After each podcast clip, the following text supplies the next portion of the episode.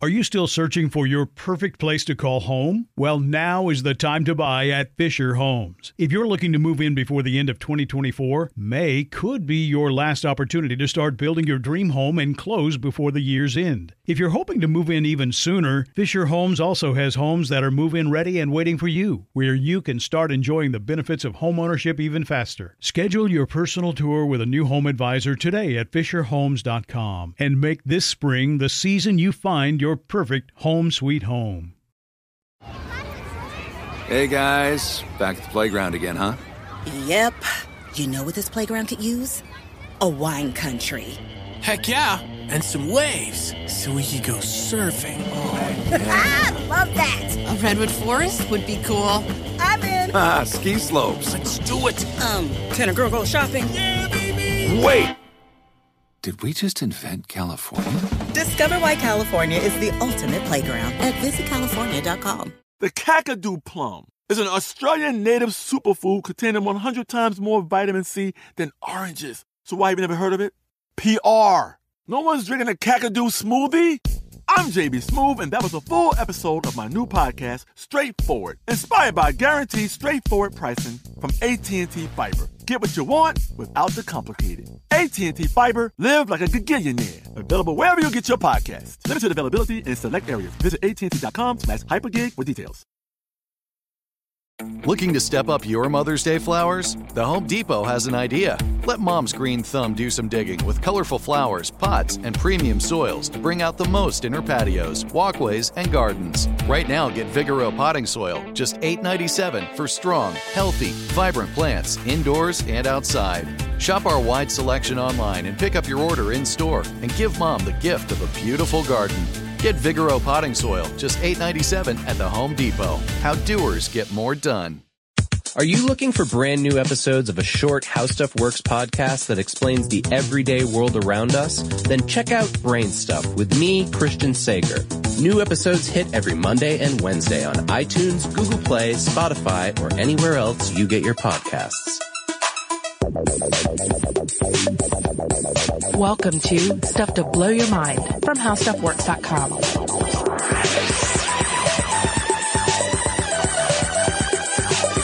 Hey, welcome to Stuff to Blow Your Mind. My name is Robert Lamb. And I'm Joe McCormick. And Robert, a lot of times on this podcast, we end up talking about instincts. Yes. We use our instincts to talk about instincts. For better or worse, yes. Uh, often worse. But one of any animal's deepest instincts is the escape instinct. It's right down there with the desire for food, water, reproduction, but I would say maybe even more immediate. Oh, yeah. And you can definitely see how powerful it is by the way that escape instincts, even in rational, really high functioning primates like human beings, can totally short circuit rational thinking and lead to mass panics that kill people. This happens all the time. Mm-hmm. Uh, and so the escape drive, you know, the fight or flight impulse has been associated in neuroscience with the amygdala and the autonomic nervous system, deep, deep, primitive, old parts of the brain. The rat-like hindbrain, the, Yes. the reptile brain. Right. Uh, though I have heard people disputing the term reptile brain. Oh, yeah. But- I, I do not refer to it as such in a, from a scientific standpoint. Right. uh, but, but the idea of the, the earlier, more primitive parts of the brain that go way back in evolutionary history, that is there. And so escape is, is rooted down in those really primitive parts of the brain. It's this fundamental, intractable part of human psychology.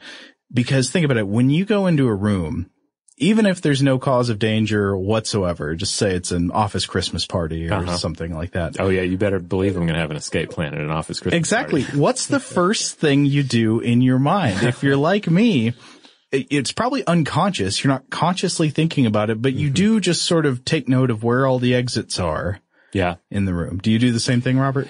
Yeah, well, I, I would say like the physical exits, it's almost uh, like a subconscious thing. But I also will kind of have like social exit strategies in mind as well. Like, Right, if- right. If this gets uncomfortable for any number of reasons, and I'm not saying like office Christmas parties in particular are uncomfortable, but like any social situation that I'm not like 100% comfortable with, I'll have that escape hatch in the back of my mind. You know, that's a really good point because it, that kind of shows how our obsession with physical escape extends even to our metaphors and our abstract Mm-hmm. thinking. You know, you're in an awkward social situation.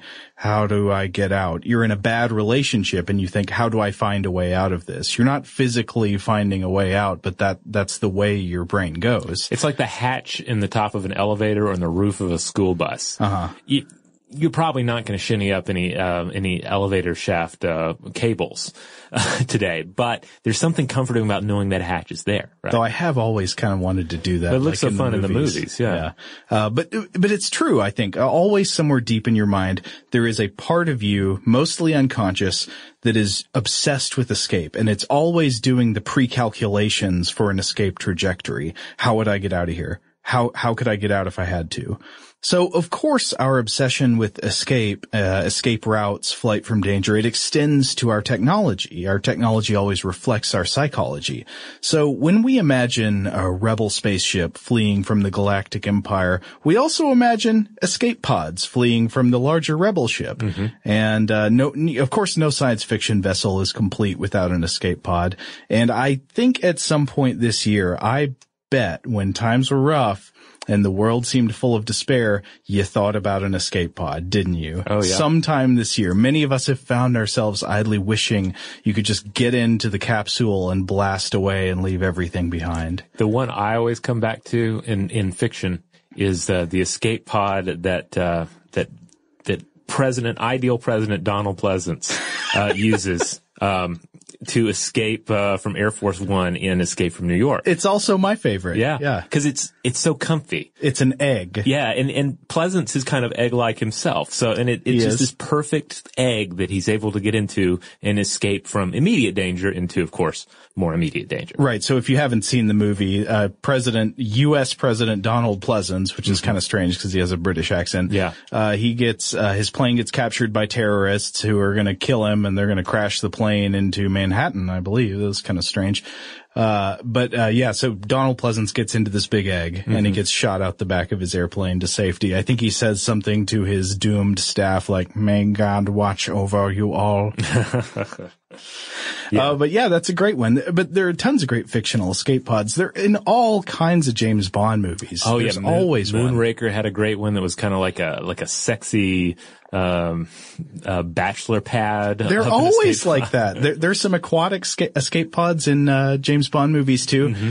Why do the escape pods in these movies always have like satin sheets and champagne coolers and curtains on the windows? It's weird because they're kind of it's kind of there's a sense of it being a uh, a comfy little abode Mm-hmm. and, uh, and like a little bed, but also kind of like a little casket. You know, uh, it gets complicated, I guess, when you start teasing apart how we design our our escape pods and how we design our our, our coffins. You're totally right. It is like a coffin. It's like a sexy, sexy coffin. Uh, but of course, so we don't have to look entirely to fiction for examples of escape pods because sometimes we really do build escape capsules of some kind into our technologies, especially our vehicles. Um, but why would you build escape capsules into real vehicles? Why not just have a door? Well. That's kind of an obvious question. It's a, it's a great question. Um, I think what one of the, the the main area to look for an answer here is in the realm of aviation, and a lot of uh, we're going to go through several examples that are related to aviation or um, or space exploration. Because we've all seen like the, or I don't know about we've all, but I've certainly seen my f- fair share, and I know you've seen your fair share of like old serial adventures from the 30s and 40s, Mm-hmm. where you have individuals trying to get off of a crashing airplane, Yep. and they're using an obvious set with just an, an abnormally large fuselage, and they're walking with relative ease down the aisle of this airplane to go jump out of a door, uh, out of the the the, uh, the, the the portal Yeah. with their parachute. And of course, a crashing airplane or an out of control airplane or airplane in peril is not going to be that straightforward a situation generally. Right. Well, I mean, pa- passenger aircraft also are just not made to be jumped out of. Right. You can read the whole DB Cooper story for uh, Yeah. for some more details on this. So there's a basic need for an escape system, be it an, be it an ejection seat, which we're not really going to get into ejection seats much uh, here. Though or, we should mention we're all familiar with ejector Yeah. seats, right? Like in Top Gun, the ejector seat will propel you up, the pilot out of the failing air- aircraft. You deploy a parachute, you get the pilot safely to the ground. But, yeah. Generally the canopy comes off. Yeah. Though some, there are models of ejection seats where the canopy did not come off and you just blast through the glass. Right. But today we're talking about escape pods. Right. So when you need this enclosed space, when does that come in? Well, it's going to come when you need added protection. Uh, certainly when you're dealing with higher altitude, higher speed aircraft.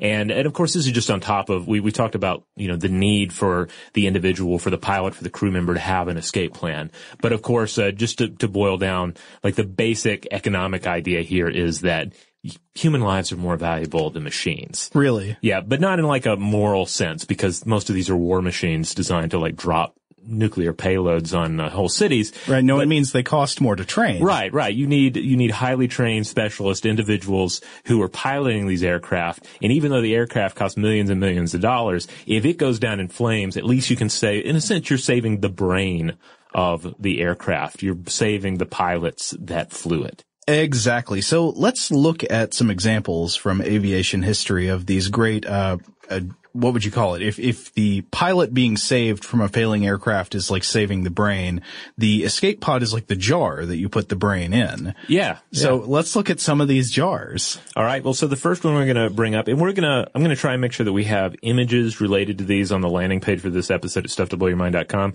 because, um, it, you're gonna we're gonna try to describe everything, but you know you're, you're gonna you're gonna probably want some visuals. So the first uh, one we want to mention here is the uh, B-58 Hustler, the uh, Convair B-58 Hustler. So this was a, a bomber that saw service 1960 through 1970. Uh, about 116 were built. It was a three-man crew. This was a U.S. Air Force yes, vehicle. U.S. Air Force. Uh, debuted 1956.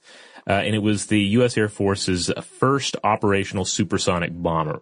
It was visually notable because it had these awesome delta wings. Oh, you know, yeah. so it looked like an arrow. Yeah. Um, and uh, it also had a, a wasp waist fuselage. It was so thin that it had to use external bomb pods.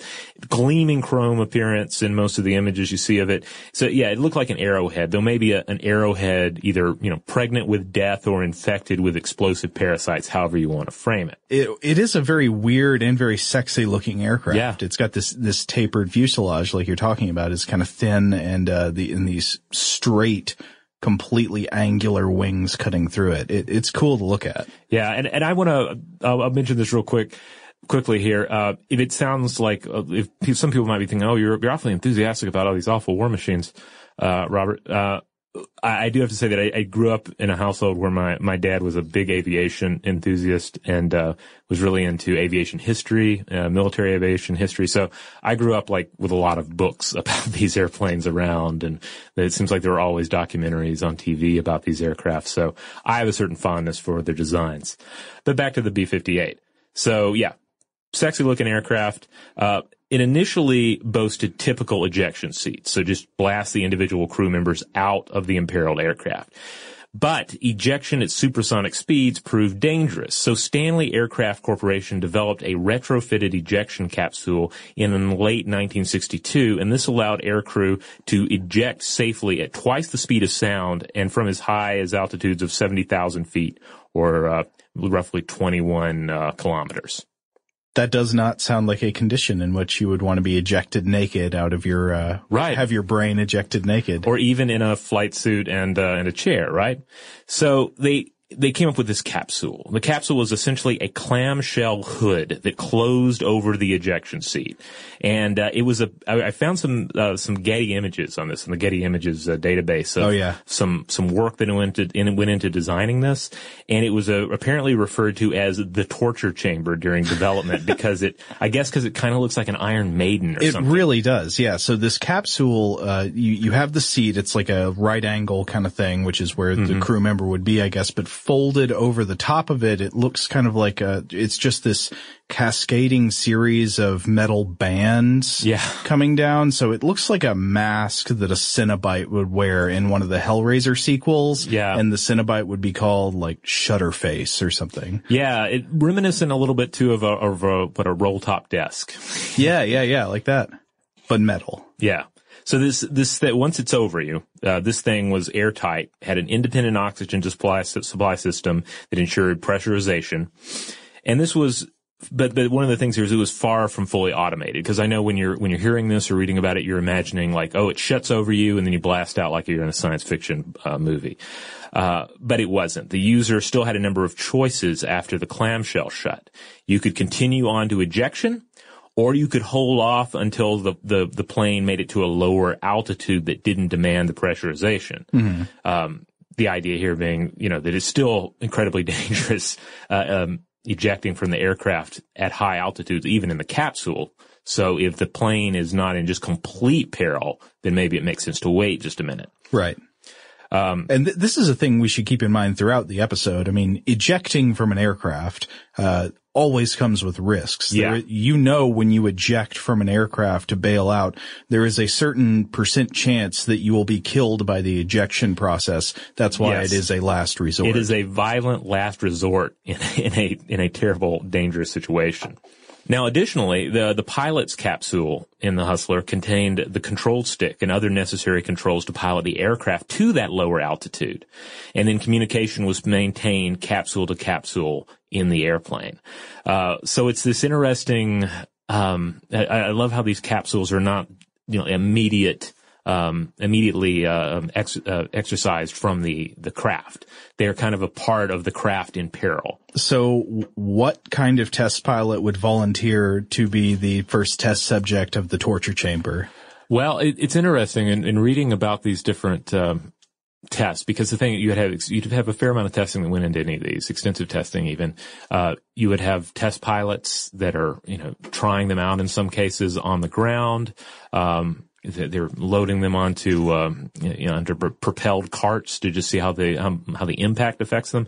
And in the case of the uh, the Hustlers um, uh, ejection uh, capsules, uh, the U.S. Air Force used Himalayan and American black bears to test the ejection seats. What did I hear you right? Yes. Say that again. Himalayan and American black bears. Uh, none of them were killed during the test. They only suffered broken bones, for what it's worth, and uh, they were drugged.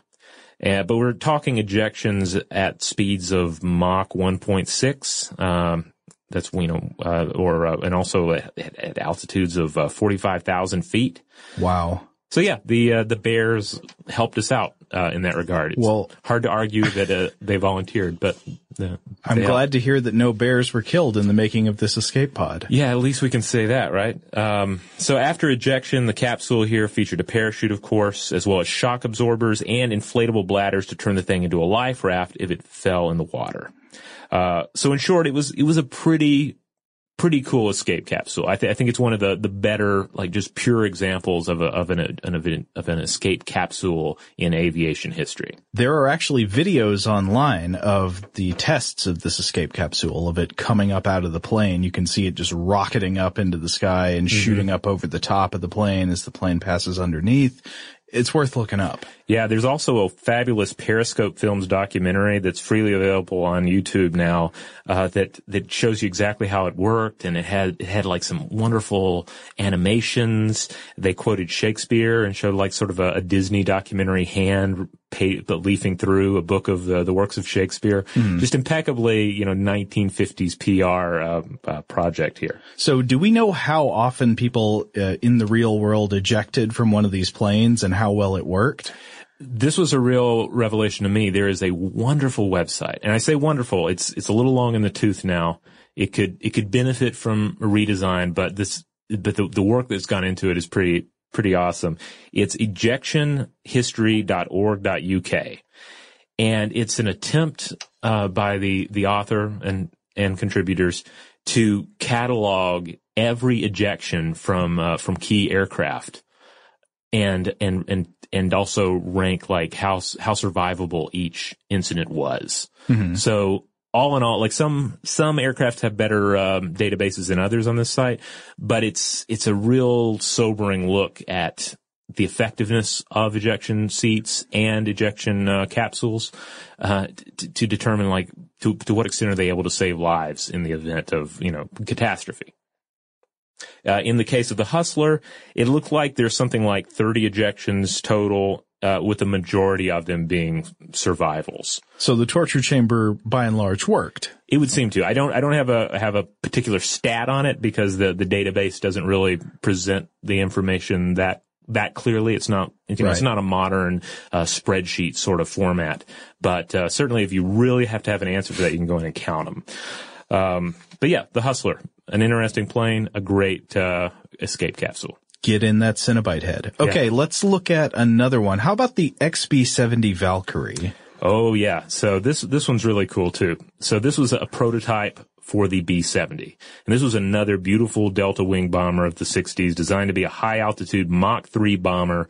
It never actually entered service. So visually, its most striking feature, the one that's, that if you've looked at aviation pictures in the past, you might go, oh, that airplane.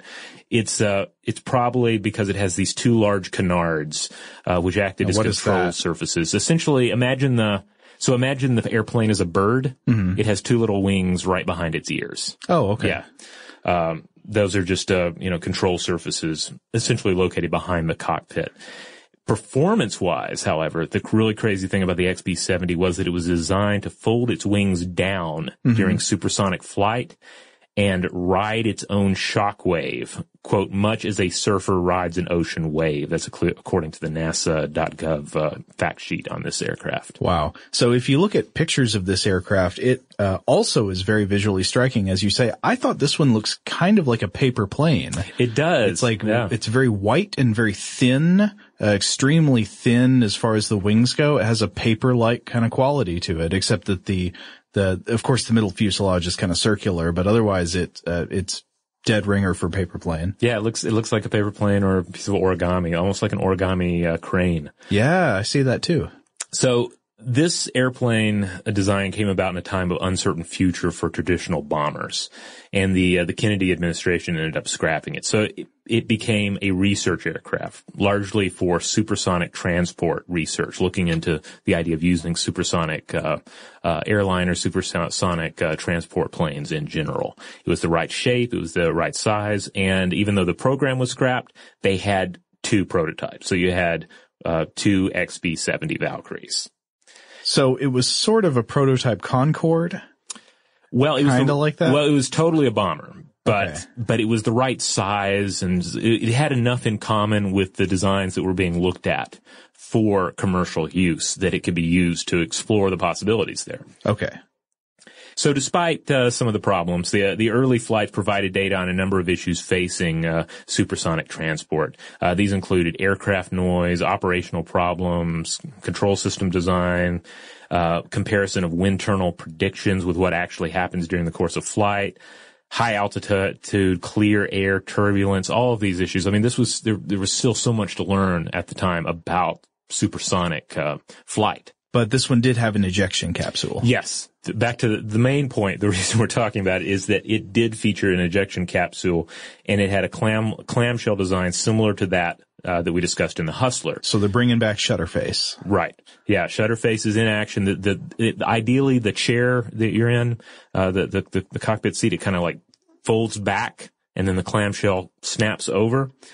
Uh, and it contains survival gear, oxygen systems. It also contained the flight control stick for the pilot. And, uh, you know, it's very much the same idea. We, we only had two of these. Uh, so it's, there's not a lot of ejection, uh, data on it but there is one uh, key incident that occurred with one of the XB-70s, and that was a tragedy um, uh, involving um, one of them uh, in 1966, June 8th, 1966. The second of the two XB-70s crashed following a mid-air collision with uh, NASA's uh, F-104 in Chase plane. How did that happen? Um, they were essentially they were they were doing photographs of the research that was being conducted, Mhm. and one plane got too close to the other, and Ugh. yeah, it was a pretty pretty terrible accident because in the course of this, Joe Walker, the F-104N pilot, he died in the accident. Um, Carl Cross, who was making his first flight in the XB-70, was unable to eject, and he died in the crash. North American test pilot Al White, uh, who'd been with the uh, XB-70 project since the beginning, he ejected, he say he ejected uh, in the capsule, but he received serious injuries in the process because the uh, the clamshell crushed his arm. So his arm was outside of the the, Oh, the, the clamshell and it was crushed. That is something I've read about in these uh, these aviation eject capsules is that they tend to if they close over you, they have to close with extreme force. Yeah. Uh, and so you're always at risk of having injury from the actual closing process of the capsule. Yeah. And certainly, you know, going through that, that, that ejection website that I mentioned earlier, you see this with, with countless ejections, uh, capsules or not, where sometimes individuals survive, sometimes they don't, sometimes they are minor, sometimes there are severe injuries that are entailed in the course of escaping that aircraft. Okay, let's look at another one. How about the General Dynamics F-111 Aardvark? Good Oh, name. Yes, the Aardvark. This one, this one is, is a great, great aircraft. This was one was one of always one of my favorites. So this one was in service 1967 through 1988 for the U.S. Air Force, of course. 563 were produced. And, uh, it was, it was always a favorite airplane of mine growing up because in uh, probably in part because I did have a toy version of it. Ah, there you go. If you have that physical manifestation of the thing as a kid, you can't help but be a little more into it. But it was also just like a little bit like a like a, it was just a weird plane. It stood out from the other jets. It effectively came off like a larger bomber version of the F-14 Tomcat, the, of course, uh, you know, the, the Top Gun plane for anyone out there who's not, not that familiar with, uh, with your jets. Variable sweep wings and coolest of all, tandem seating for the two-man crew. Oh, okay. So if you have uh, if you have Top Gun in mind, of course, Right. you're going to imagine front and back seating for the pilot and what the gunner. I, what are the two people? I don't know my Top Gun, uh, but yeah, you'll have one in front and one directly behind. Yeah, with multiple crews, you know, you're often talking about the, a pilot, um, a navigator, pilot, co-pilot, uh, bombardier. You know, there are all these different roles uh, depending on what the airplane is. And in your your sleeker, faster designs, such as fighter planes and interceptors and fighter bombers, and in some cases, you're going to have uh, you know one in front, one behind. Um, also with trainers, trainer aircraft are often like that. But this one had uh, pilot and co-pilot pilot sitting right next to each other Just like a love seat. just like a love seat. And uh, the the cool part here is the crew didn't have ejection seats or an escape pod. Even the entire cabin of the F-111 Aardvark was an escape capsule, the McDonnell escape capsule, and it looks something like a Star Trek uh, shuttlecraft. Wow. So we will see this idea repeated in a few minutes uh, when talking about some proposals for passenger aircraft. Yeah. It was so yeah. Think of think of a, a shuttlecraft. Yeah. It was self-righting. It was watertight. It could be used as a flotation device. Um, So sorry, you said self-riding. Not that's not riding with a D, but self-riding as in it would bob right side up. Yeah, so it was a pretty cool little capsule. I mean, it was the it was it, it was the entire uh, crew cabin really. And Uh, uh, so so how did it work? well, if we look to ejectionhistory.org.uk, uh, which is the, the the leading source of information on this sort of thing, um, looks like there were uh, about a, uh, over 100 ejections logged for the F-111 uh, during the course of its uh, tenure, and the survival rate looks pretty good. But again, it's it's kind of sobering to look at a lot of this data, especially when you can see the pictures of of the pilots that were involved. Right. Sometimes as survivors, sometimes um, as casualties, uh, because you can you can have this great ejection system in place, but you're still talking again about really dangerous situations, uh, r- really perilous situations with a malfunctioning or crashing aircraft. Sometimes it's in a war zone, and it, we're talking about everything from bird strike. That's when an airplane strikes a bird, uh, which can have just cataclysmic uh, um, uh, results on the aircraft. You wouldn't think so, but Yeah, I mean, it does. a high speed bird, a high speed plane, uh, versus, and that meets, uh, you know, the, the, the canopy of the plane or the engine. Mm-hmm. So you have pr- bird strike, crashes, collisions, engine problems. All these things happen in the course of a, of a, of a plane's tenure if it, uh, you know, is, is actually utilized over the course of a decade or longer.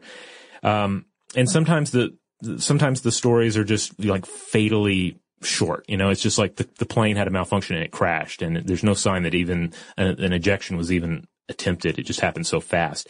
That other times they're pretty remarkable. There's a listing for a, an, October 27th, 1976 ejection with the Aardvark. Uh, and it says, quote, uh, capsule was fired with the airplane about 60 degrees nose down at 100 feet or less. Uh, so like the, it seems like if, if this is in the last second, this may even be past the last second. Oh, yeah, it's You know? gotta be. Yeah, and they, but they uh, actually both crew members survived. There were no serious injuries. So this one was one that sort of stood out as an anomaly of like a. It really seemed like it was going to go the other way, but they survived thanks to the the escape capsule. Wow. Okay, how about one more? What about the Rockwell B1A Lancer? Yeah, this one is a this is another beautiful plane. I guess kind of you, there's kind of an evolution here, and this Right. is the the form that we still find in service today. Uh, and uh, it's it's likely going to remain in service till around 2030. I think are the current uh, estimates here. The U.S. Air Force uh, B1 Lancer. So the Air Force had four B1As built. This was the first model. And uh, then they ended up doing 100 B1Bs. The first three B1As featured an escape capsule that ejected the cockpit with all four crew members inside it, much like we saw with the Aardvark. Right. So just the, you know the, the next evolution uh, of the Aardvark was present here. But then the B1A was equipped with a conventional ejection seat for for each crew member. So they ended up scrapping the the full escape capsule uh, design in favor of more traditional ejection seats. Okay. So that was kind of like the, the end of the, um, uh, the golden age of the ejection capsule, I guess you would say, at least from a military aviation standpoint. And uh, apparently it was only used once. I mean, you only had, what, uh, three aircraft that featured it. Uh, but there was an August 29th, 1984 incident, uh, escape uh, pod parachutes didn't deploy fully and the module impacted in a right nose uh, low altitude. One crew member was killed, two others were severely injured. So the one use of it, uh, again during its limited uh, rollout, uh, was was very much a mixed bag. So one of the big takeaways from all these stories in military aviation history is yet again, we, we said this earlier, but uh, even if you make it into the escape pod, you, it's not a sure thing. It's still a, a dangerous world out there Yeah. between uh, you and the ground. Or I guess most of the danger is at the ground, but Yeah, but but yeah, it's a dangerous environment. You're not really supposed to be up there. yeah. and the thing that got you there is malfunctioning or crashing. So, Joe, I flew a few times this year. Uh, where was my ejection seat? It, it's a total bummer, isn't it, that you do not get an escape pod in a regular passenger aircraft. I want my money back.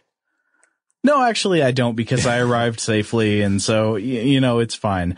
Uh, so there are a few patents that there, there is a reason that I'm going to get to in a minute why you don't usually see this in passenger aircraft. But first I just want to look at a couple of examples. One is a patent that I found filed, uh, January 2011 by Tetyana Ivanivna uh, who uh, wrote this patent for, quote, method for the mass emergency evacuation of passengers from air transport and aeroplane with equipment for rescuing passengers in an emergency situation.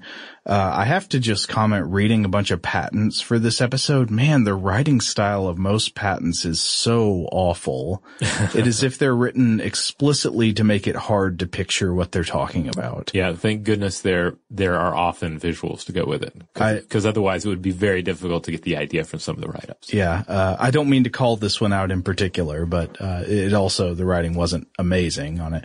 Uh, but yeah, that that's sort of across the board. But anyway, basically, what is envisioned in this one is that the airplane would have rows of seats that are enclosable into smaller capsules, and then these capsules would sit on some kind of guide track inside the airplane fuselage. And when an emergency occurs, the hatches in the fuselage pop open and these seat containing capsules would be ejected. According to one diagram I saw, it looks like they would sort of blast out of the bottom of the plane at an angle diagonal to the plane's movement. Mm-hmm. But yeah, I have not seen anyone uh, claiming that they're going to make a passenger plane incorporating these designs. Yeah, this particular design, it, it basically think of uh, there being a tiny train inside the airplane, like little train cars, little subway cars. that have your your seats in them. Right. And then if, if, if, if necessary, if the situation gets dire, each of those uh, train cars may be uh, pooped out of the airplane. Oh, it's a good one. Okay, so I found another one also that uh, th- there were some reports about another supposed design for a passenger plane escape system. This one by a Ukrainian engineer named Vladimir Nikolaevich Tatarenko. And there are some YouTube videos demonstrating the concept, complete with inspiring quotes by Confucius and Einstein.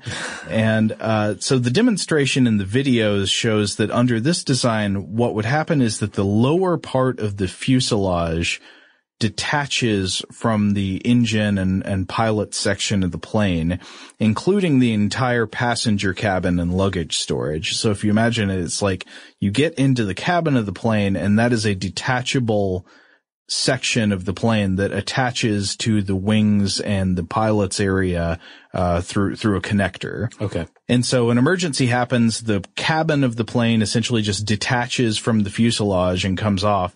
Parachutes extend from containers on the top of the escape capsule and the cabin comes down for a soft landing on inflatable cushions.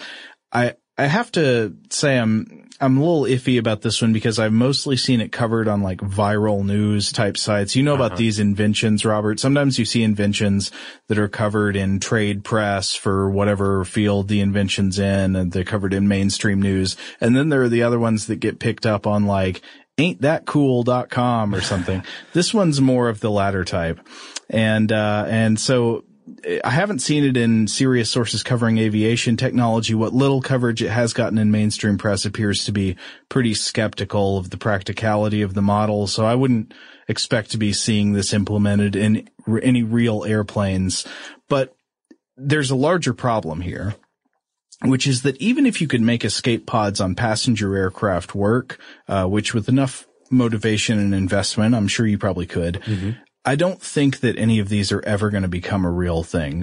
One of the first problems is that when you picture the capsules coming off, coming out of the plane and then deploying parachutes to parachute down to safety, that might help sometimes, but the vast majority of airplane accidents happen during takeoff, ascent, descent, and landing.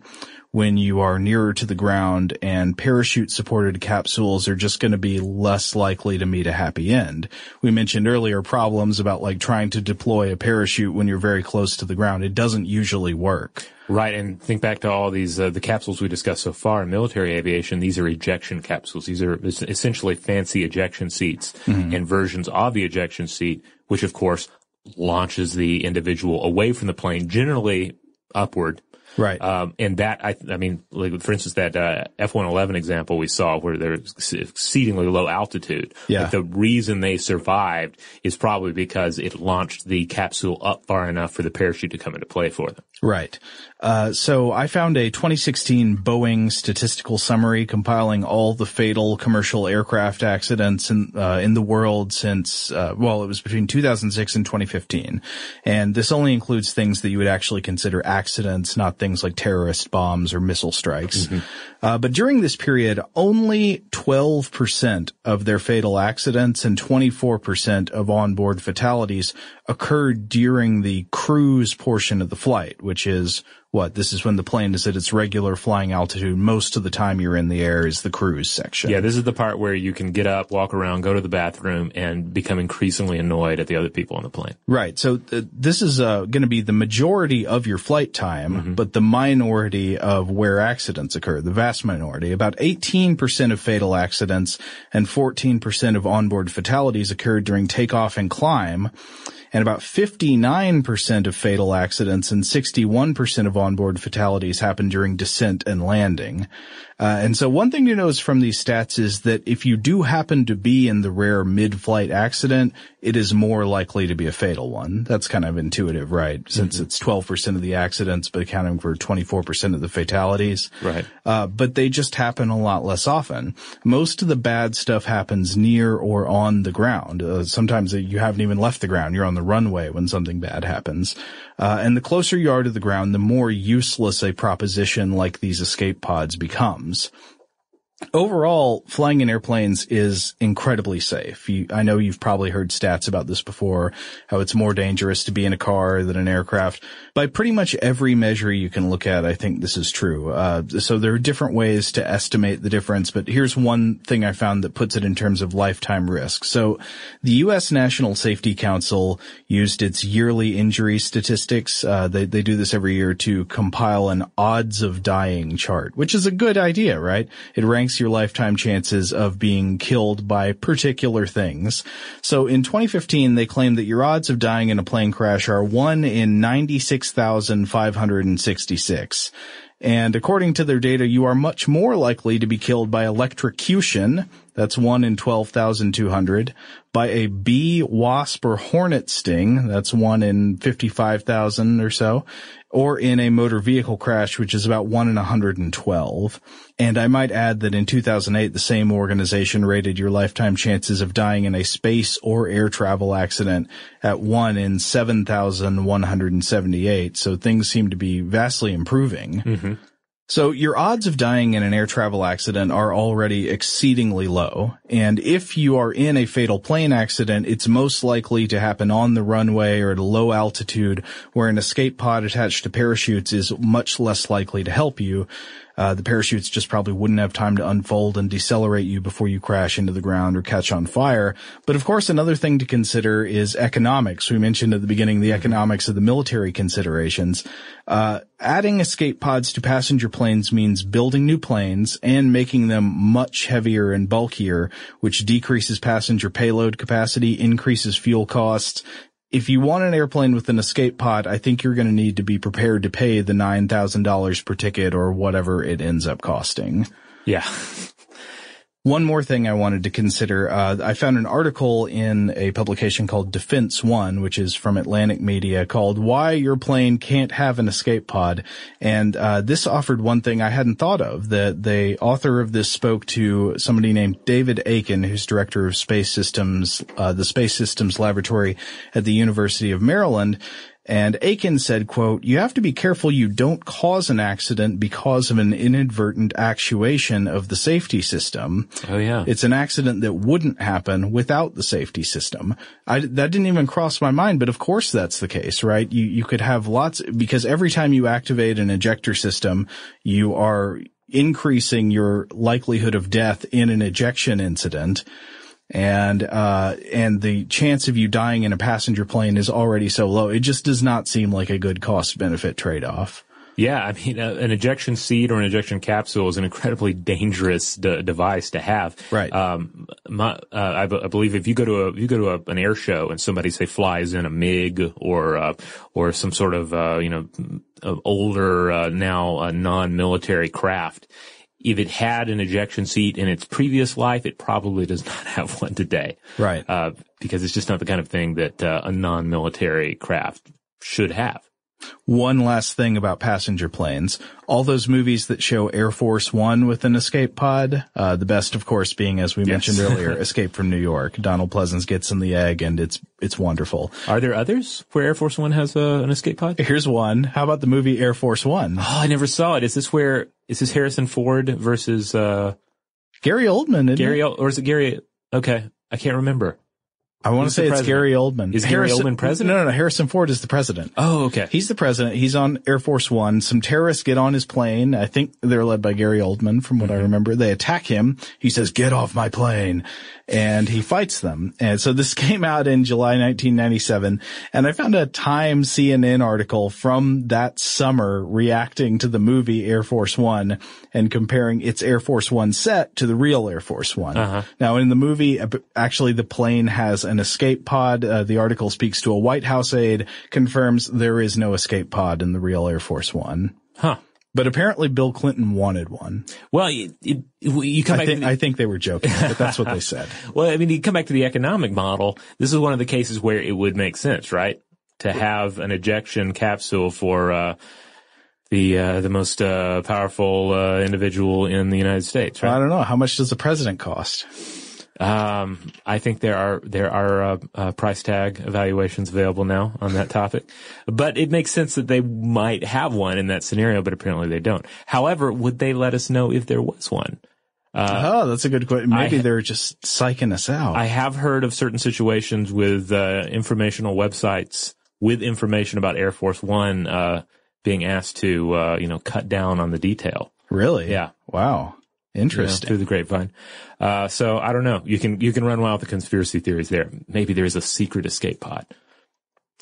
All right. Well, on that note, we're going to take a break, a quick break for you. Uh, we're actually going to take a break for uh, several days and then come back in and finish this. So if we sound a little different, if we sound better, healthier, if we sound worse, if we sound a little sicker, well, it's because a few days uh, passed. But when we come back, a few days contemplating the torture chamber. Yes. When we come back though, we are going to get into, uh, escape pods in space exploration, both actual and the merely proposed. I'm Matt. I'm Noel. I'm Ben, and we are Stuff They Don't Want You to Know. Each week we cover the latest and strangest in fringe science, government cover-ups, Allegations of the paranormal, and more.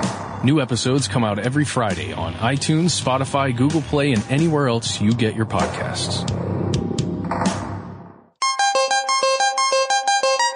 All right, we're back. So we've been talking about aviation escape pods, escape capsules, but uh, what about outer space? Like that's the, the next uh, most dangerous environment. Like if, if if the air, if the if the upper atmosphere is not dangerous enough, let's go beyond the upper atmosphere. Let's go into orbit and possibly realms beyond. What do we do about escaping those situations? Well, space is the natural home of the escape pod, isn't it? Because if we if we see it in sci-fi most often, like that's where you get in the capsule, you blast down to Tatooine or wherever. That that that's where we really see escape pods come to fruition. Yeah. And it is quite true that humans have designed escape pods for spacecraft. Now, they're kind of different than they are in the movies because what happens in a movie like uh, oh, I don't know, aliens or something like that, where there there are capsules that you're you're in deep space and you Uh-huh. get into a capsule to blast away from a ship that is exploding or infested with aliens or something like that. And then what do you do? You just drift off into space. That's how you picked up. Yeah. Well, there's no, I mean, that's not very useful as far as uh, things go right now because we do not have deep rescue vehicles in deep space operating between planets and star systems. This is one of the ideas that came up in uh, Pandorum is that uh, is that everyone would would go mad on the ship and you'd go into your escape pods and you'd blast off in the escape pods and then you would just die out there because nobody's coming to pick you up. Exactly. I mean, what's the point? Yeah. Uh, but there may be a point if you're talking about stuff that stays really close to Earth, which almost all, well, all of our, uh, all of our crewed spacecraft so far have. So in the early days of crewed spaceflight, there were a lot of proposals for various types of escape pods. And I actually found, I couldn't believe this. I found an issue of Popular Science from September 1966 with an article called, quote, Lifeboats in Space by none other than Dr. Wernher von Braun. Ah. All about the, all, all about the subject of rescue from orbital vehicles. Wernher von Braun, of course, the uh, the, the the famed uh, former German uh, rocket scientist who uh, came to the U.S. after the war. With um, I think he was mostly stationed out of Huntsville, Alabama, and uh, yeah, contributed a great deal to our uh, space program. Yeah. So von Braun says so far, and this is uh, 1966, remember, space missions have been very safe, but we're going to have to expect that at some point a crewed spacecraft will signal distress. What then? I mean, imagine it's the 1960s. What happens if there's a problem? Right. I mean, you, you have no recourse yet. So what he's proposing is we need a space rescue program. So he says, imagine a crew is stuck in a spacecraft in low Earth orbit caused by a malfunctioning retro rocket. Von Braun essentially compares this to the situation of like a fishing boat that gets stuck offshore at sea and starts sinking. If you call for help and evacuate the crew into a lifeboat, you can probably be saved, uh, but we need to develop the equivalent structures for rescue within space. You need to develop lifeboats and rescue vehicles for space and orbital flight, the same way you'd have them for uh, for the ocean right off the coast. So you would have to send the orbital equivalent of a Coast Guard cutter, essentially, to rescue a spacecraft in trouble. But that's difficult because you have to wait for an appropriate launch window to allow a rendezvous between the two ships. As we know from rocket launches, you can't just fly up there. You know what I mean? It's not like getting Right. in a helicopter and heading off. That you're dealing with, uh, with massively powerful uh, velocities and great mass. So you essentially have to aim your gun the right way to start with. Yeah, it's an enormous undertaking. Yeah, and so so you got to get this rendezvous between the two ships, and if the ship in distress is suffering a real emergency, it might be too long for them to wait for somebody on Earth to line up the trajectory of the launch and wait for the correct launch window. Um, so, uh, a sub- uh, for example, a substantial number of spacecraft emergencies we just know are going to demand immediate rescue. They're going to be very urgent. For example, uh, von Braun gives the example of fire. This was back when NASA was using 100% oxygen environments in, in its spacecraft that don't do that anymore. Yeah, but highly flammable. Yeah, yeah, exactly. And it led to disasters in the history of the space program. Uh, or another thing might be penetration of the spacecraft by a heavy, heavy meteoroid. You know, you get pelted with something, it breaks through the hull. You've got to escape immediately. You can't wait for rescue vehicle. Obviously, collision with another spacecraft would be a problem, or toxic fumes in the cabin, or maybe radiation contamination from, he, he gives the example of an onboard nuclear power source. Oh. Wow. Uh, that sounds pretty awful. But anyway, so von Braun concludes that we need to think about the concept of lifeboats that allow spacecraft crews to escape immediately on their own terms. So he's, what he's proposing is escape pods. And so I'm going to mention a few that are illustrated alongside this article from 66. These, these illustrations are great, by the way. Uh, so one example that he gives is, uh, the emergency cocoon. And he says this is under test by General Electric, quote, shelters shipwrecked spaceman in an inflated fabric ball, heat insulated by outer outer layers of aluminumized plastic. Thin silicon rubber lining retains oxygen carried for breathing, but lets unwanted carbon dioxide and water vapor escape. So they're putting you in a beach ball. Yeah, it's like a sur- survival bubble kind yeah. of situation. You climb into a beach ball, you blast off from your ship, and you just float around in orbit in your beach ball until the rescue vehicle can come up and get to you. You, you know, when you can't remain in your ship. The other one would be uh, the quote separable shelter, and this looks more like a, a huge thermos that everybody gets in. Right. It also remind like both of these remind me of of like toys you can buy at IKEA. Uh, the the first one a ball. The second one is like one of these little tunnels that you get, uh-huh. where it's like a like a fabric tunnel that you stretch out and then children can crawl through. Yeah. Uh, so von Braun says that the separable shelter it holds five to fifteen men and can serve as a life raft for large space vehicles of the future. Uh, and it has uh, rocket self propulsion that can boost it to higher, longer lived orbit that allows more time for rescue. So these are more like the, the sort of roomy escape shuttles of sci-fi movies, but they still require ultimate rendezvous with a rescue vehicle that's going to gather the crew and return to Earth under its own specifications. Right. These things are not going to re-enter the Earth's atmosphere in their current form. Right. What if you want to make an escape pod that will get you all the way home on your own? Well, that's going to be a, a different undertaking altogether. Exactly. Yeah. So it makes no sense to have a full-on reentry capable spaceship inside your regular spaceship, at least on the scale that, that we create spaceships right now, because spacecraft were then and are still now com- totally optimized for weight and volume. Like mm-hmm. they, they tend to be very small, uh, packed tight and to have as light as possible a design to make launch economically feasible for a really crude understanding of this. If you've never thought about it before, just look at the size of the orbiter vehicle itself compared to the size of the rockets used to get it in orbit with any given launch. Right. It's hilarious. There's usually, there's way more fuel than there is spaceship. Um, and so it's not feasible to make a spaceship within your spaceship to get you home. So how could you make a self-contained reentry vehicle that would be very light and fit in storage on the already cramped crew vehicles of the 1960s? Well, some geniuses in space design and aeronautics in the 1960s had a solution to this, and it was inflatable options. Oh, okay. So we already mentioned the beach ball floating mm-hmm. in space, but this would be the beach ball that you re-enter the burning atmosphere through. or I guess the atmosphere is not burning, but once you're re-entering the atmosphere at high velocity, uh, you will be burning. So the, the, space historian James Oberg has a good article about this from 2003 called "The Pod People." Nice reference, uh, published in Air and Space magazine, and he talks about how in the early days of the space program, researchers were experimenting with inflatable re-entry vehicles called things like the inflatable micrometeoroid paraglider, and this wasn't originally meant as an escape pod, but as a research probe to fly up in space and get pelted by micrometeoroids, essentially to try to figure out you know, what's the density of solid objects in Earth orbit? If you go up in space, how often can you expect to get hit by hard stuff? And so there were research vehicles like this, but they also actually did end up designing inflatable reentry vehicles, uh, with, with Th- designs essentially resembling, as I already said, paragliders, uh, but they they would have a heat shield of some kind, so that when you re-enter the atmosphere, you don't catch on fire and, and burn up and explode. Uh, one of the designs he mentions is a modified Rogallo wing, which is basically a hang glider. But imagine sort of a hang glider with struts that instead of being made of metal are a fabric tube that gets inflated with gas to such a high pressure that it becomes rigid.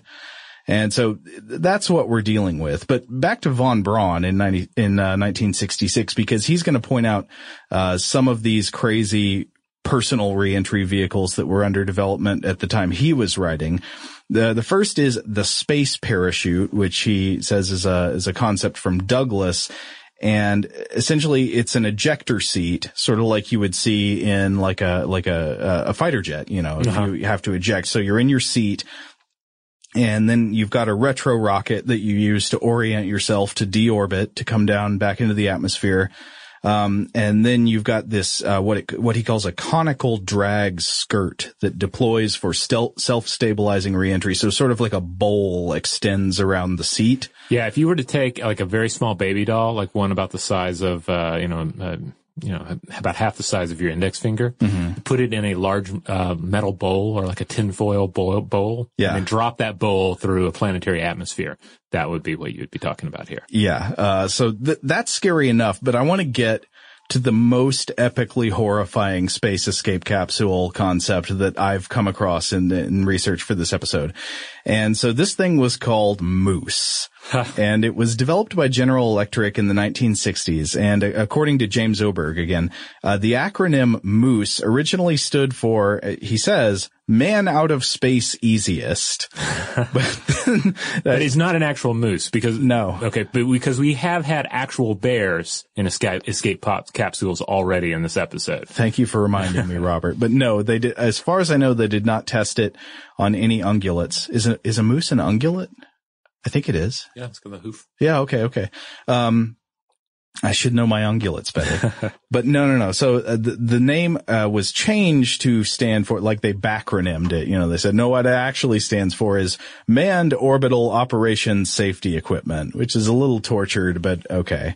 Yeah. Uh, I mean, y- you really don't want to tell an astronaut that he or she must climb into a, a, device that's got the word easiest in the title. Yeah. Well, but, but I like the idea of, of summoning the idea of the moose for your reentry because the moose is rugged, the moose is tough, the moose the, the moose is a you know a, a stubborn, willful creature. Yes, uh, much like the astronauts' uh, uh, zeal for life. Right. So, uh, and I do want to warn you, you should look up the moose to get some uh, some of the illustrations of this thing.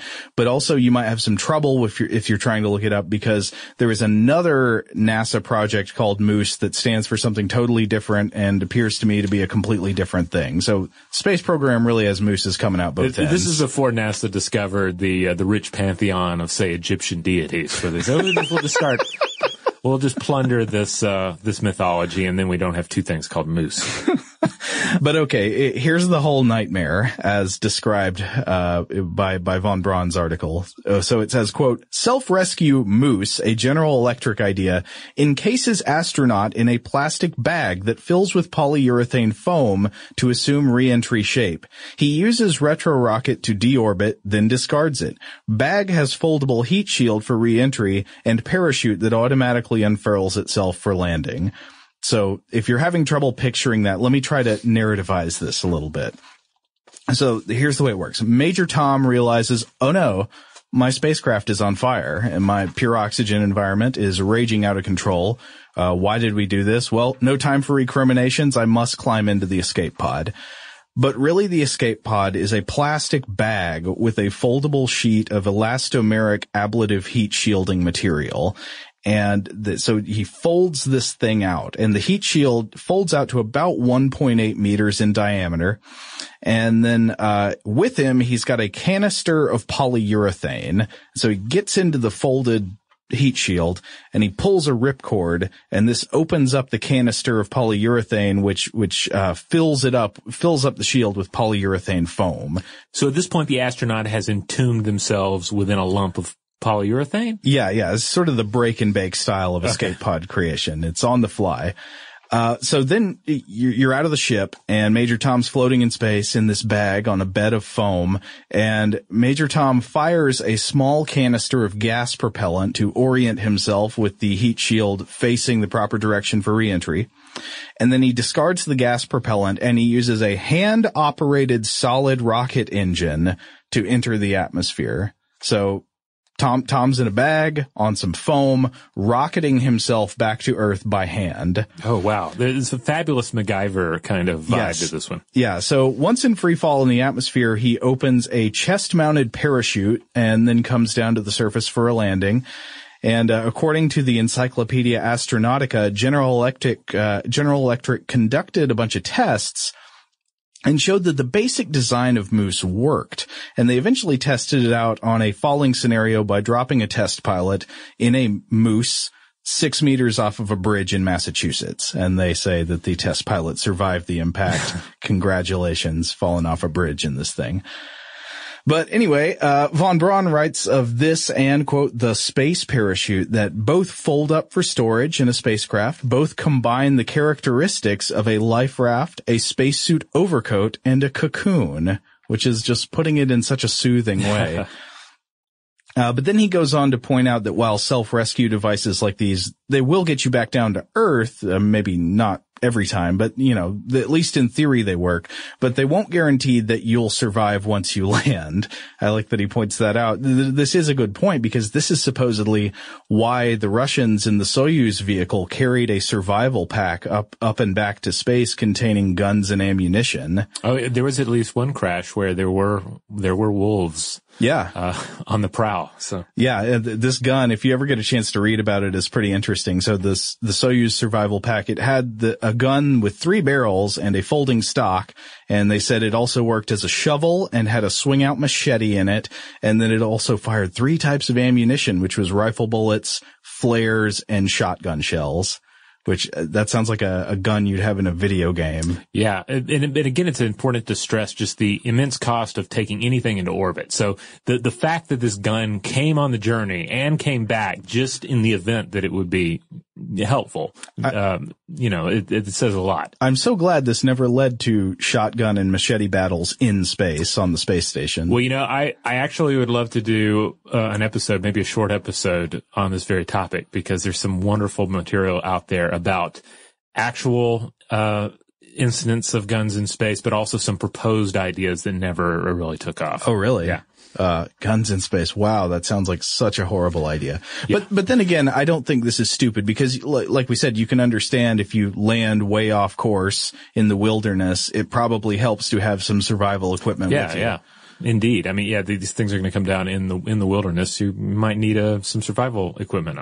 Uh, and the the moose actually came with some gear oriented towards on the ground survival as well. So it had a survival kit, uh, food and water, plus things to help the astronaut be found. So it had a thing called a SOFAR bomb. That SOFAR is an acronym, uh, which is a device that uses an underwater explosion to allow precise signaling of your location to people who are listening for underwater sounds. Huh. It also had radar chaff and some flares, and the the uh, popular science article has this awesome illustration of the moose that, uh, Robert, I, I, think you enjoyed it as much as I did, but Oh yes. The, the astronaut has a very placid face in this picture where he's laying in this bed of foam that looks like it's just a blob that's going to envelop him and digest him.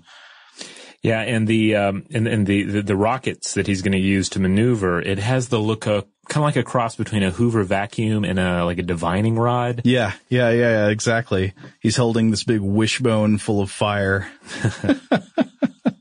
But yeah, but this is great. I would love to see this utilized in um, some sort of an action sequence, you know, uh the, the sort of do-it-yourself re-entry where our action hero just has to grab these two canisters, Uh-huh. jump out of the uh, of the spacecraft, and just make their way back down to the Earth. Well, there are some great scenes in movies. I don't want to spoil anything about movies that ex- exist because this usually is like the very end of the sci-fi movie, but Uh-huh. they involve things like this, like, uh, basically out, outside of vehicle maneuvering. Okay. Uh, that's very scary when you think about it. I mean, to be lost in space without any means of propulsion and safe reentry is, is just a death sentence. Mhm. Can we name any of those movies, or would it be? It would just be too much of a spoiler. Well, I know, I know one, of course, is like Gravity. And Oh yeah, like that, does have some some cool uh, re-entry stuff at the end. Yeah. Uh, there, there's also some stuff in uh, in The Martian. Did you see The Oh, Martian? yeah, yeah, that's right, At as the well. end, there's some outside vehicle maneuvering. Okay. I think maybe in both those films I was falling asleep towards the end a little bit.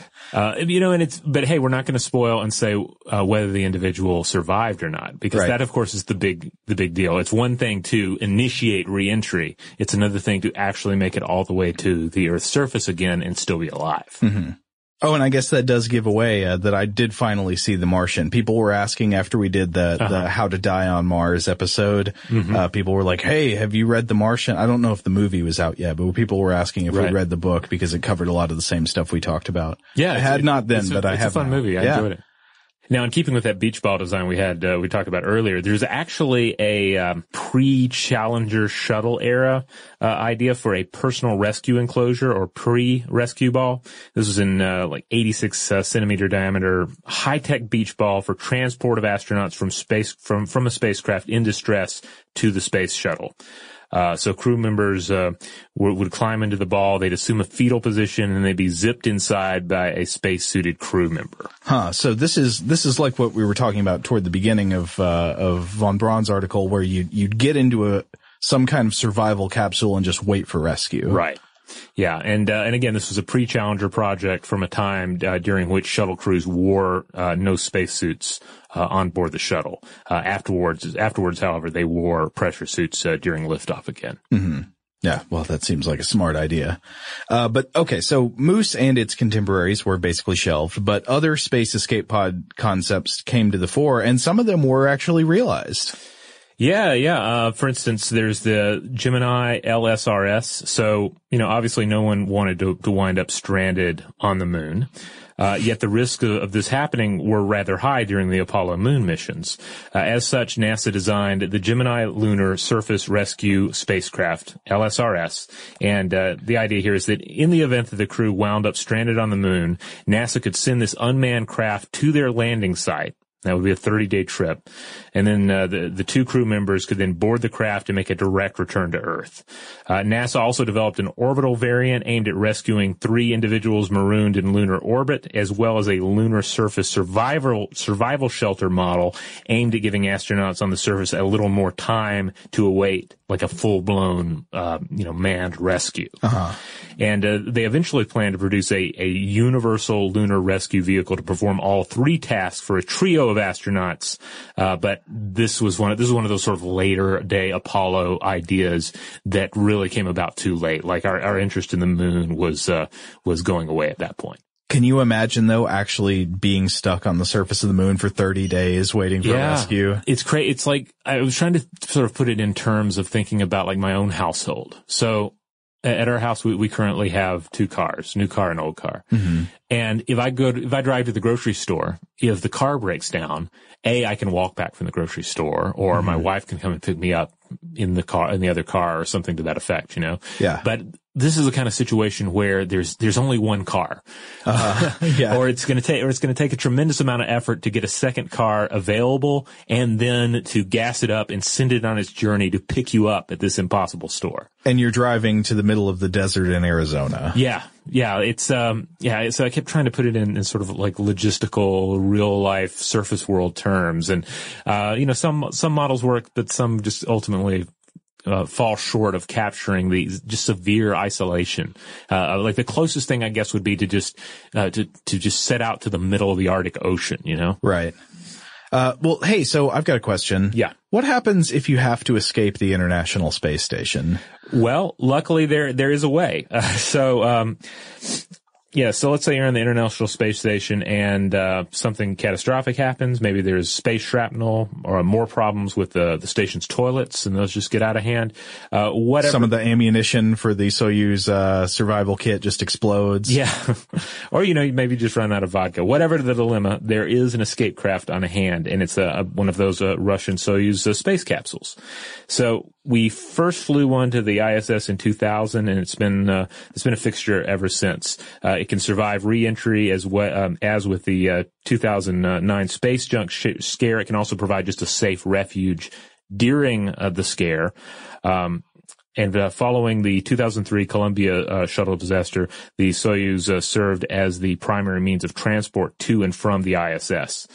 Uh, the trip took up to two days, and the trip back was a, a mere 3.5 hours. Huh. So this is the idea here with the, the Soyuz is that it's kind of like, all right, I'm, I'm terrified of my car breaking down um, on my way to the store. Why don't I just keep a car at the store? Yeah. permanently. Right. And then I can always drive that back if something goes wrong. Um, th- that's kind of the, the idea here. So the only thing is that up to, so only up to three crew members can return to Earth from the uh, ISS aboard a Soyuz TMA spacecraft. Uh, the vehicle uh, lands on the, the flat steep of uh, Kazakhstan in Central Asia. The re- again, the return takes about three and a half hours, and this is why you can you can only have three people on the ISS at any given time unless there's another craft present. Oh, that makes sense. because sense. you can only get three people out in an emergency. Right. If you have a fourth person there and you've got to evacuate, one of them's going to be taking the moose. Right. And it's yeah, it's not like I'm sorry, I'm just kidding. They don't actually have Yeah, a moose, as far as I know. As far as we know. But, but yeah, I mean, you can't clown car this thing. You can't just Right. pack a bunch of people in there and have them sort of hold on to the, the sides of the capsule. I mean, you have to, uh, there there has to, you have to strap yourself in. There, there's, uh, there are oxygen, uh, logistics in place. So three people or less, no more. Now that's not to say we haven't looked into other possibilities, more, I guess you could say refined possibilities than just having uh, a, a three-person spaceship on hand up there. Right. Um, at, at one point, uh, NASA was looking into the X-38. This was the uh, ISS crew return vehicle, and this was a really cool design. It basically looked like a mini, like stubby space shuttle. Huh. Uh, and and this would have uh, this would have allowed um, you know more individuals to uh, to return from ISS to Earth. Uh, but it was a pretty um, pretty costly program. According to a Wired uh, magazine article uh, from the time, the program uh, had cost around 510 million dollars uh, so far, and then it was just 50 million shy of completing its flight test when basically under the uh, the, the George uh, W. Bush administration, uh, space and, and the and revisiting the moon became uh, you know, devalued as an objective. Uh huh. So the X-38 went away as a possibility. Now, it's also worth noting that um, one of the more dangerous things about rocket propulsion into space is just taking off. It's kind of like with, with aviation. Of course. that's the dangerous time. That's that's when you have this enormous explosion strapped to the bottom of the craft, propelling you up out of the atmosphere. So. Uh, as as has become important in, in the past, having a, a means of ejecting the capsule from the top of that massive explosive rocket is often uh, highly advisable. And uh, as we're going more and more uh, into into that uh, launch style, we're we're seeing more and more of a return to that. Um, so in in a way, we're going back to technology that we used uh, with Mercury and Apollo spacecraft.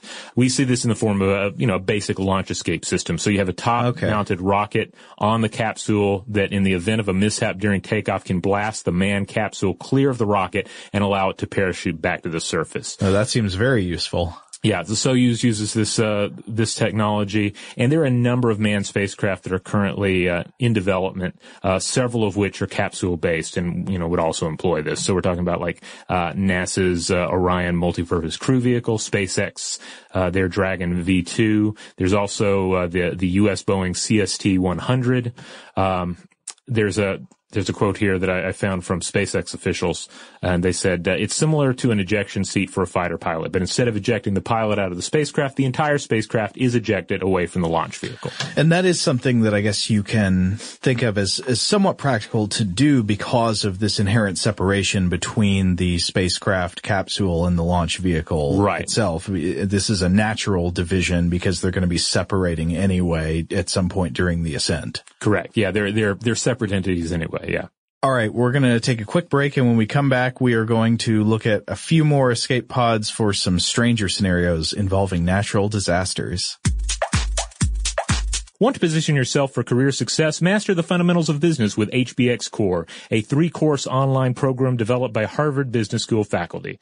Immerse yourself in real-world case studies as you dive into business analytics, economics for managers, and financial accounting. The three courses that Harvard Business School faculty determined were essential to becoming fluent in the language of business. The innovative HBX online platform was developed from the ground up to foster real-time peer-to-peer engagement and interaction. Complete the coursework on your own time while meeting regular deadlines, network with a global cohort of peers, and earn a credential from HBX and Harvard Business School after successful completion of the program. Boost your resume, grow your network, and advance your career with the HBX core credential from HBX and Harvard Business School. To learn more, visit abouthbx.com slash how stuff works. So, uh, Joe, you you grew up in like uh, Middle Tennessee, didn't you? Or you or you No, uh, Chattanooga. Chattanooga. Did, That's, so uh, did you guys get a lot of tornadoes in Chattanooga? We, we got tornadoes. Yeah, Yeah. we uh, actually t- tornadoes have been right through my parents' neighborhood before, uh, like right through the backyard. Okay. Uh, I wasn't there at the time, but it's it's definitely it can be scary when they whip through. Yeah, indeed. I mean, I uh, I having grown up in Middle Tennessee, we had we had a lot of tornado scares as well, and so that that possibility was always in the back of, of my mind growing up that you know the tornado could come and what can you do? What can you do against a tornado? It's this titanic force of nature that's just going to destroy everything in its path. Uh, let's see. Could we look to movies for inspiration? What do they do in that movie Twister? I believe they throw a candy bar uh, in one direction and then run in the other, and then so, so that they distract the tornado with the candy bar. Right. I think that's how that went down.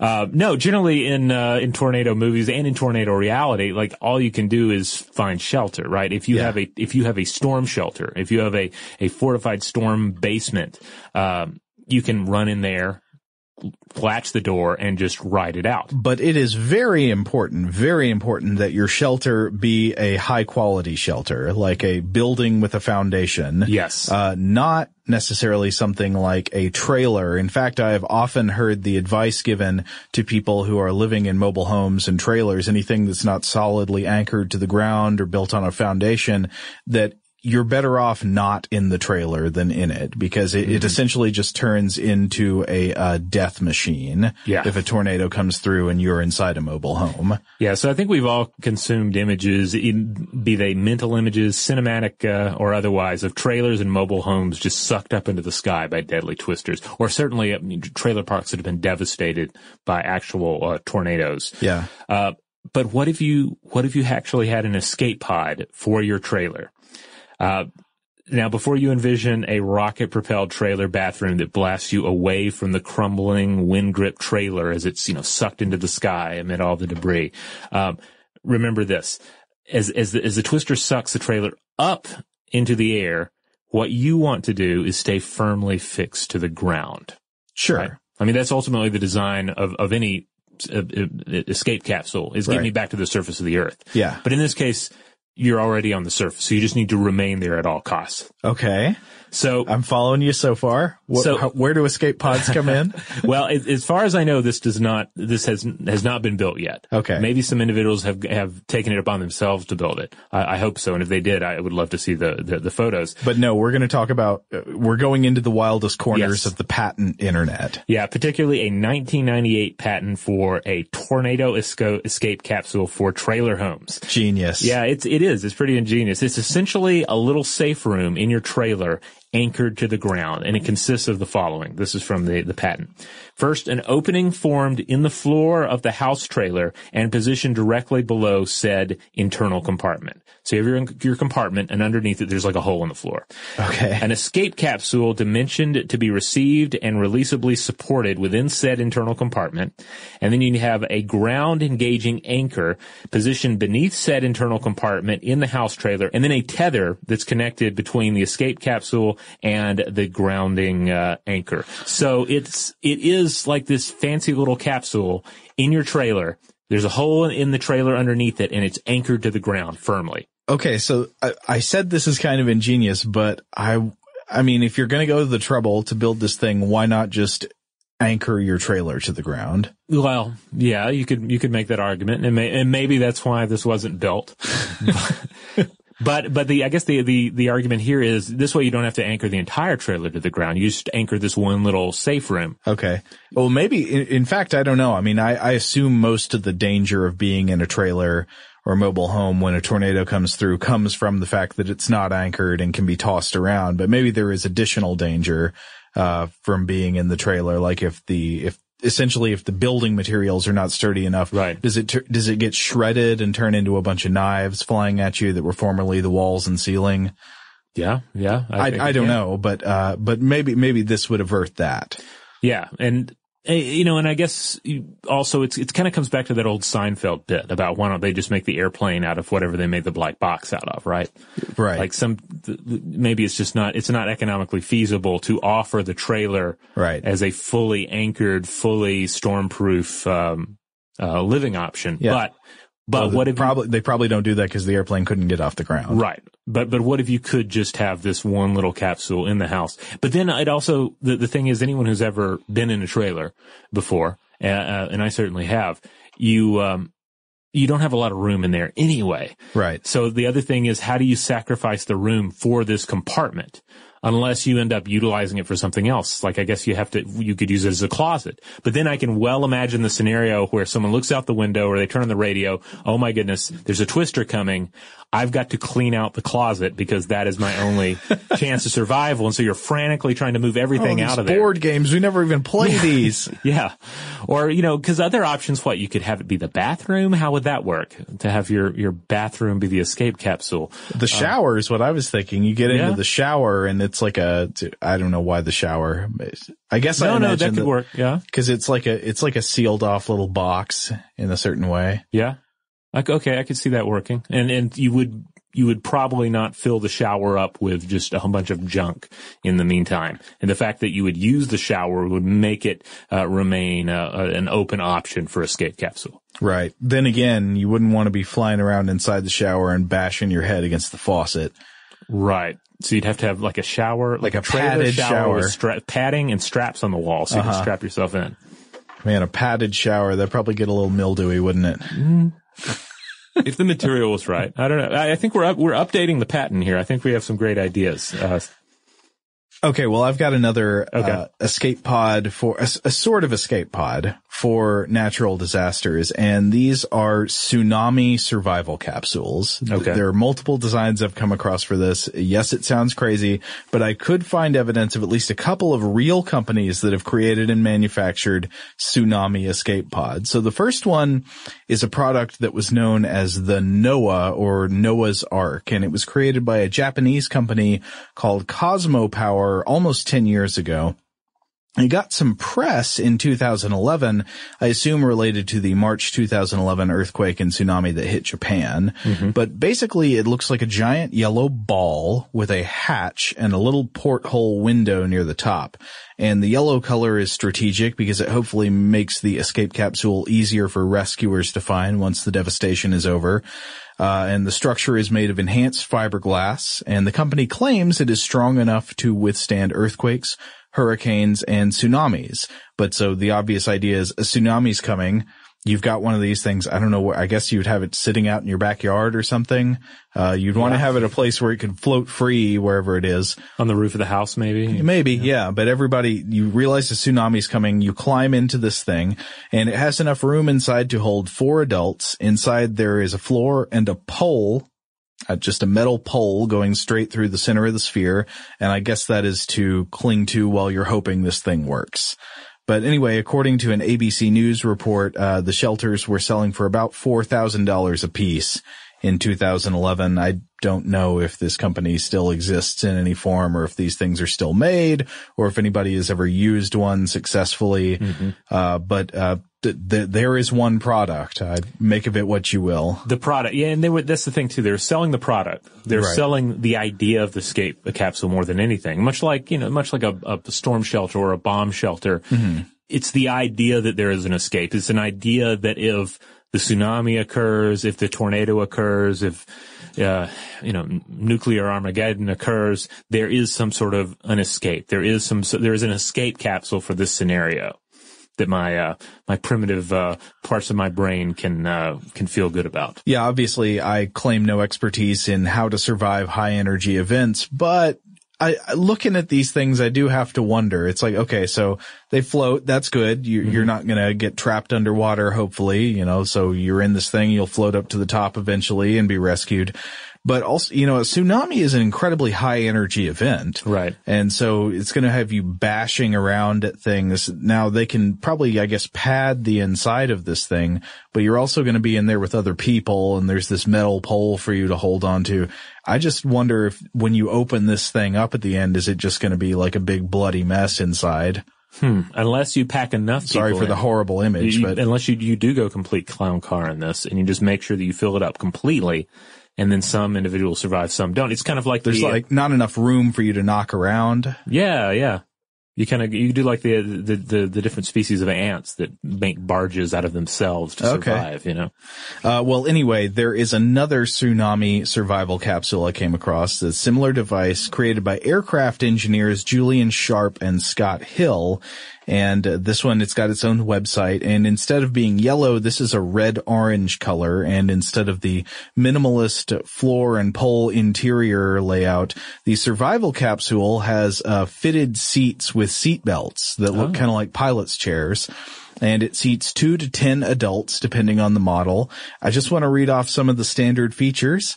Uh, safety seating with four point harness straps, storage space with sufficient for, uh, they say sufficient for five days supply per person. Supply of what? I'm, I'm not quite sure. Water storage, internal light, GPS, air ventilation vents. Uh, they, they say it's high visibility unit color, uh, air supply tanks, hard restraint support, uh, a watertight marine door and a marine standard window, a little porthole. But then this was the thing that got me. They said, okay, so th- all that stuff, okay, you can see why you'd have all those things, but they've also got optional features they advertise, including surround sound music system. I, this would be a must, I think. And I've got two, two, two reasons here. Okay. First of all, uh, ambient music has tremendous soothing qualities. Music for airports. Yeah. Brian Eno. That's what'll get you through what the better time to, you know, and maybe he would have a, he would, he would create a custom uh, composition, uh, you know, music for, uh, tsunami Survival survival capsules. capsules. Yeah. Uh, but yeah, you'll be able to calm yourself down. But the other thing is, if you pay, all, you know, I'm I'm guessing a pr- fairly ridiculous sum for this, uh, upscale survival capsule, you might want to spend some time in it. Like I would want to, I would, if I had a stressful day, I'd want to go home and just climb into my survival capsule and maybe crank some tunes.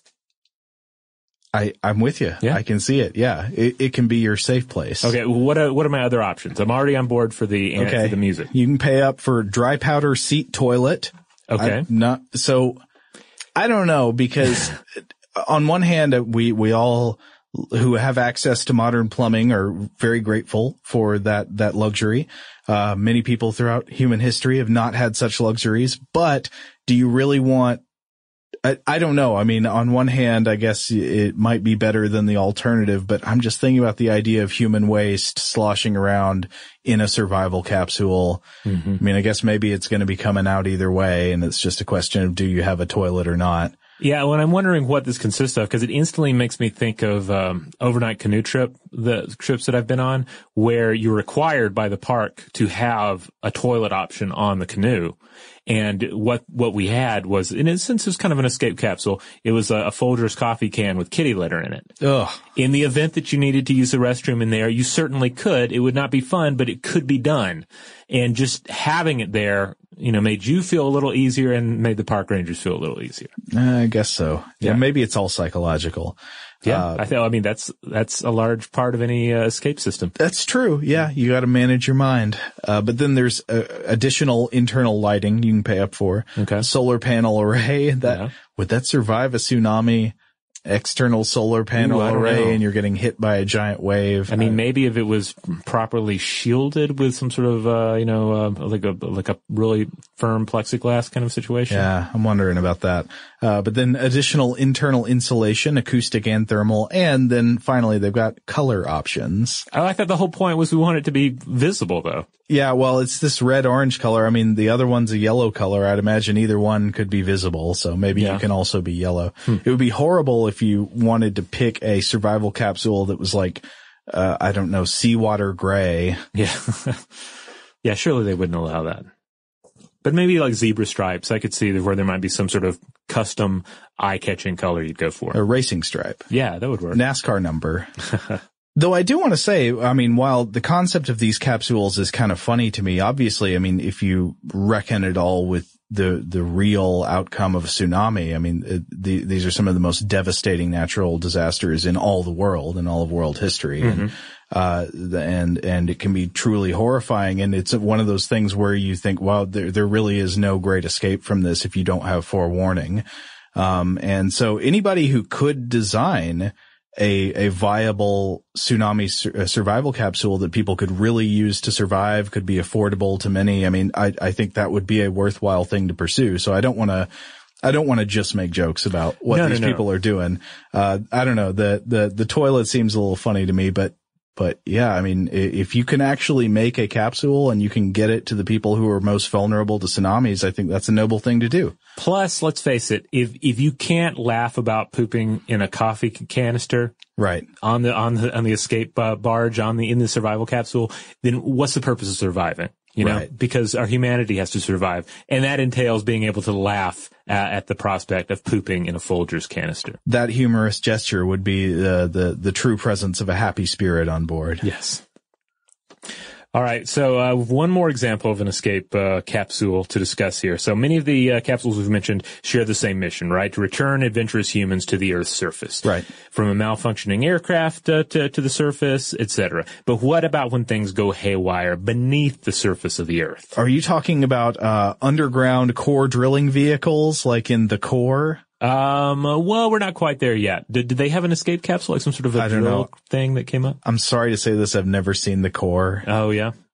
Well, it makes me uh, this idea makes me think of the uh, what was it the, the Terror Dome on uh, Teenage Mutant Ninja Turtles, Right. Because it would it would drill down, and I think they had they had the equivalent of like a a little drill vehicle that would come up that was kind of like an escape capsule that the the foot soldiers would jump out of in the uh, video game, right? I don't remember anything about that, but I believe you. Yeah, well, it was it was fantastic, and uh, you know could probably not exist in real life. But here's an example of something that did. So you can find various mining escape capsule patents out there, but the most notable deployment, real life deployment of so of one of these systems, uh, came in the wake of the 2010 Chilean mining accident. Do you remember uh, when this occurred? I don't, I mean, I remember various mining accidents, but, uh, Mm-hmm. I, this one, the particulars of it don't stand out to me. So what happened here? Uh, so this was 33 miners trapped 700 meters, that's uh, 2,300 feet underground, and uh, and about uh, five kilometers or three miles from the mine's entrance. Entrance.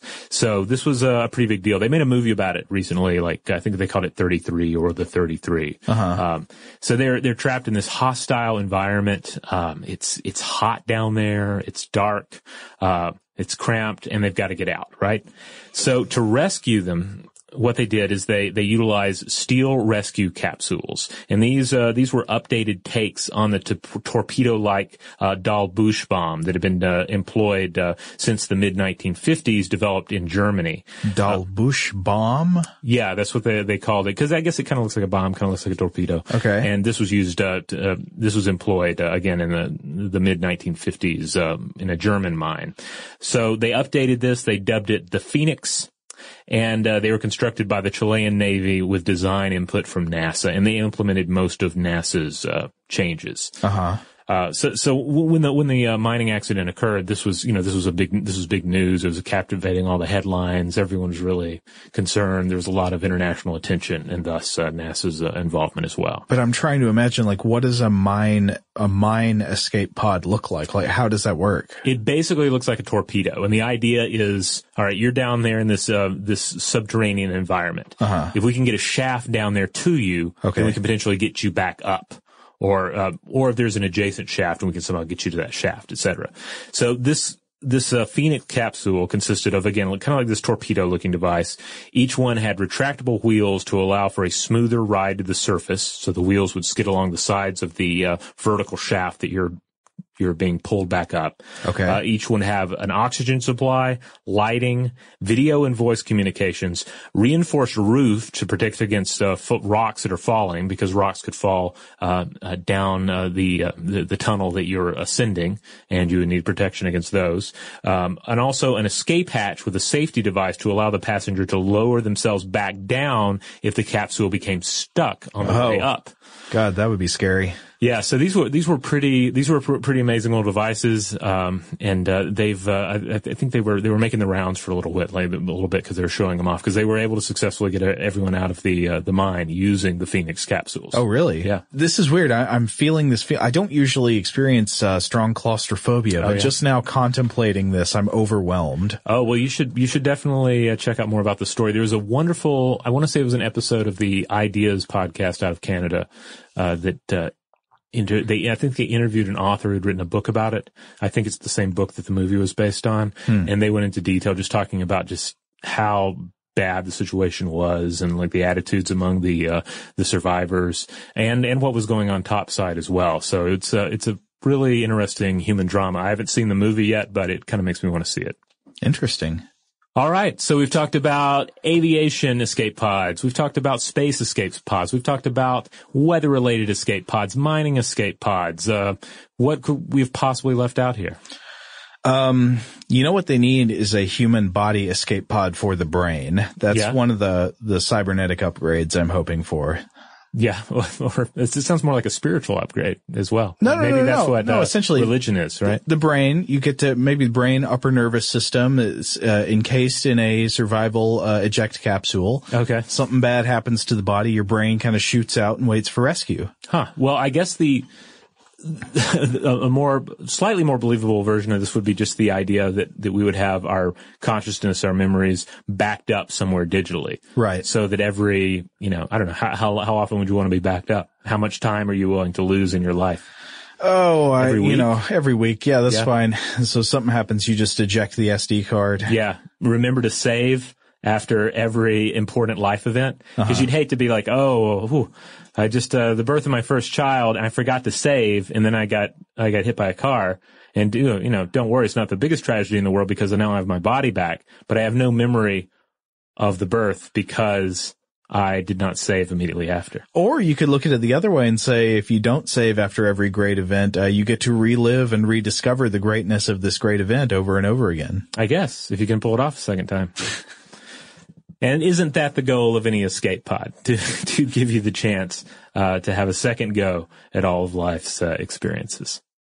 Well, we know we've not covered all of the great escape capsules, pods, uh, survival vehicles that have ever been created. So if you've been thinking of one out there and you're like, ooh, ooh, ooh, why aren't you talking about this? You should let us know. Yeah, let us know about the fictional ones. Let us know about the real life uh, escape capsules. Let us know about uh, some of the proposed ones that just uh, haven't come to fruition yet.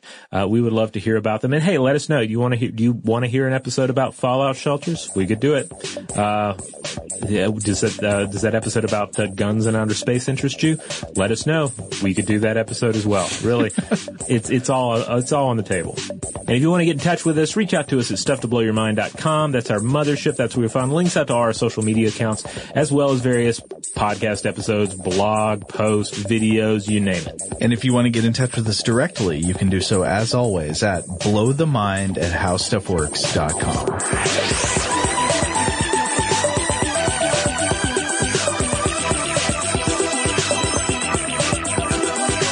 For more on this and thousands of other topics, visit howstuffworks.com.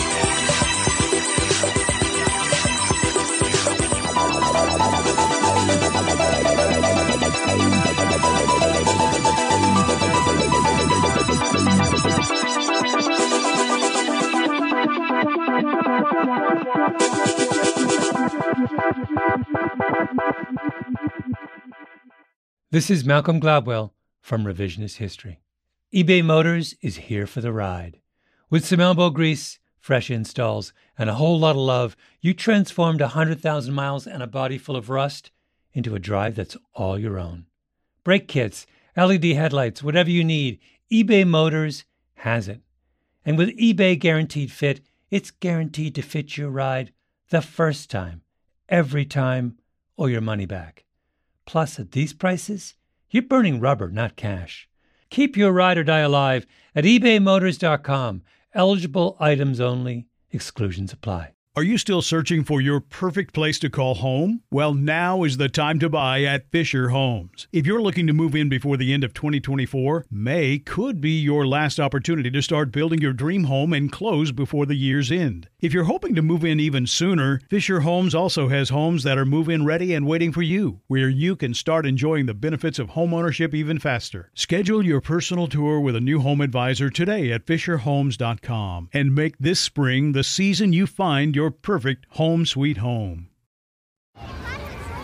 Hey guys, back at the playground again, huh? Yep.